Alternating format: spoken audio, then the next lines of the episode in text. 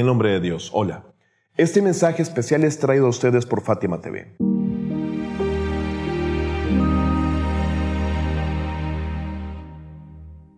Damos continuidad a la serie Conociendo la Verdad, la cual es una clase en la que examinamos a profundidad la filosofía y las razones del levantamiento del Imam al-Hussein. Dijimos en el video de la lección anterior que han existido muchos compiladores de hadices que expusieron de diferentes formas el discurso del Imam al-Hussein, la paz de Dios sea con él, durante la época en que aún Muawiya estaba con vida, exactamente 2 años antes de que éste muriese y subiera al poder su corrupto hijo Yazid. Asimismo, quedamos en que examinaríamos a profundidad los detalles y particularidades de ese importantísimo texto. Así que vamos, sin más preámbulos, a examinar juntos el texto del sermón. La fuente de este sermón del Imam al-Hussein es Sulaym ibn Qays, en cuyo libro se expone el mismo como uno de los textos compilados más fuertes y respetados de la historia. Fue él quien vio a los imames, a los 5 primeros imames, durante su vida, y al final de esta, él se escondió en su refugio por miedo a Hajjaj ibn Yusuf al-Thaqafi, quien era el gobernante de Irak y el Hijaz en el periodo omeya. Y al final murió allí en su refugio. Y por supuesto, como dije, ese sermón está en muchos libros de historia. Además de que no podemos tener una razón para que nadie lo niegue. Antes de exponer el sermón, examinemos juntos nosotros mismos la situación de la comunidad musulmana durante los 25 años de gobierno de Muawiya, en donde la opresión, la corrupción y la persecución de los musulmanes, especialmente el pueblo de Irak y Kufa, era una constante. Tan solo esto, sin mayores detalles, prepara el escenario para la narración del sermón.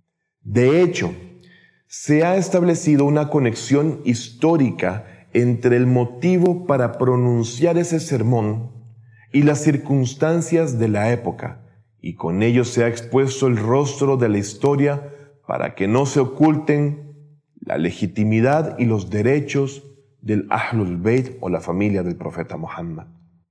Muawiya emitió varias circulares oficiales durante su reinado que están registradas en la historia y cuyo texto permanece con nosotros. Para poder adentrarme en este tema, leí las circulares caso por caso para que después de familiarizarnos con la atmósfera en la sociedad de ese entonces, podamos ir a las palabras del Imam al-Hussein. Veamos en qué clase de ambiente y sociedades que dio el Imam estas palabras y a qué se estaba enfrentando, así como qué corrientes había tenido en las que hablar en ese entonces. Vamos a analizar antes la primera circular de Muawiya. Sulaym ibn Qays dice: Muawiya emitió una primera circular en la cual anunció intencionalmente a todos sus agentes y comandantes lo siguiente: no tengo ninguna obligación ni responsabilidad con quienes mencionan las virtudes sobre Ali y su familia, y así les retiro mi apoyo. Muawiya emitió ese decreto en todo el mundo islámico y para aquellos que gobernaron en su nombre. En esta circular, Muawiya levantó el bastón de la amenaza y lo puso en la cabeza de aquellos que conocían a Ali y querían apoyarlo. ¿Cuál es el agravio de decirle a Muawiya, por ejemplo, las virtudes del Imam Ali, siendo luego de que éste llegase a decir: si alguien hace esto, no está salvo de mí? Si recuerdas, dijimos que para formar y mantener un gobierno deben de haber 2 elementos básicos. 1, liderazgo. Y 2, la presencia de la mayoría de las personas en la escena. Esta presencia de la gente debe estar en 3 áreas. La primera, la confianza de la gente en el liderazgo. Segundo, alineado a los objetivos de las personas y el liderazgo de ese levantamiento en particular. Y tres, el consenso de la gente y el liderazgo sobre la corrupción del actual gobierno.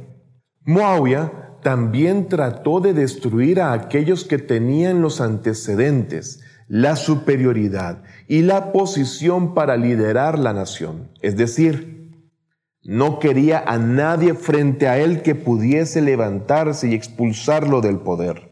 Por esta razón, su primera circular contenía la orden de que nadie pudiese hablar de las virtudes del Imam Ali y su familia, hasta una línea correcta del liderazgo de la comunidad musulmana. Es decir, uno de los dos pilares del movimiento de reforma en la sociedad misma, que en su mayoría la cual era muy ignorante de la realidad y sobre todo la verdad. Esa sociedad estaba ya entonces perdida. ¿Conoces el resultado de esa circular? Sulaym ibn Qays, quien mismo vio los eventos de esa época, dice: como resultado de esta circular, los oradores y predicadores de los sultanes que querían ganar dinero y tener una vida mundana muy cómoda, comenzaron a maldecir al Imam Ali en los púlpitos y en todas las grandes partes del mundo islámico, y lo rechazaron. Él y su familia fueron calumniados y se les fabricaron relatos o hadices falsos. En estos eventos, el sufrimiento de la gente de Kufa aumentó. ¿Y por qué? Acuérdense, Irak era el centro de quienes estaban interesados en la familia del profeta, razón por la que dicen se volvieron miserables. La gente del Sham no necesitaba esas palabras o directrices provenientes de Muawiya, ya que era un pueblo muy ignorante, el cual había alcanzado esa triste realidad mediante las mentiras y la propaganda fabricada y manipulada de quien les gobernaba. Por lo tanto, esas directrices tuvieron un efecto negativo sobre quienes entendieron algo de la verdad. La gente de Kufa y los shias del Imam Ali estaban bajo mucha presión, más que otros. La presión ejercida por el hijo de Abu Sufyan, o sea, Muawiya, en Kufa, aumentó día tras día, tanto que éste entregó el gobierno de Kufa y Basra a Ziyad ibn Abihi, para que no dejase a los chiitas o seguidores del Imam Ali en paz y tranquilidad en esas tierras, y acosarlas hasta más no poder. A cambio de este favor, Ziyad se dispuso a matar a cualquier seguidor o shia del Imam Ali donde fuese que le encontrase.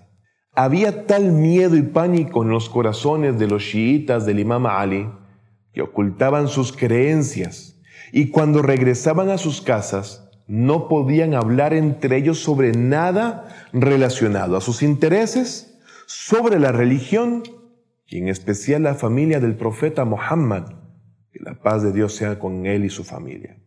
Incluso tenían miedo de que el sirviente de su propia casa pudiera espiarles y que la noticia de su amor por el Imam Ali llegase a Ziyad ibn Abihi. Una extraña estrangulación y asfixia se extendió por todo Irak, para que de este modo nadie se atreviese a citar una sola virtud del Imam Ali y la familia del profeta del Islam. Las principales herramientas y palancas que los gobiernos corruptos tienen a su disposición para hacer avanzar sus asuntos son, en primer lugar, amenazar e intimidar a la gente.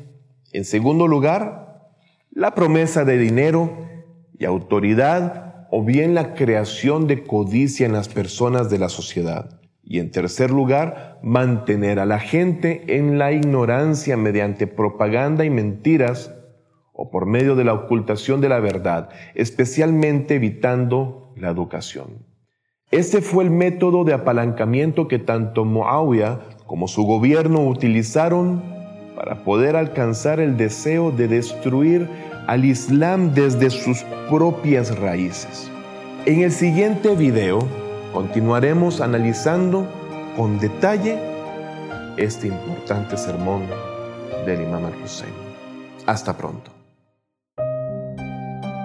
Fátima TV, saberes que iluminan el alma. Síguenos en youtube.com/FátimaTVES o en nuestro sitio web fatimatv.es.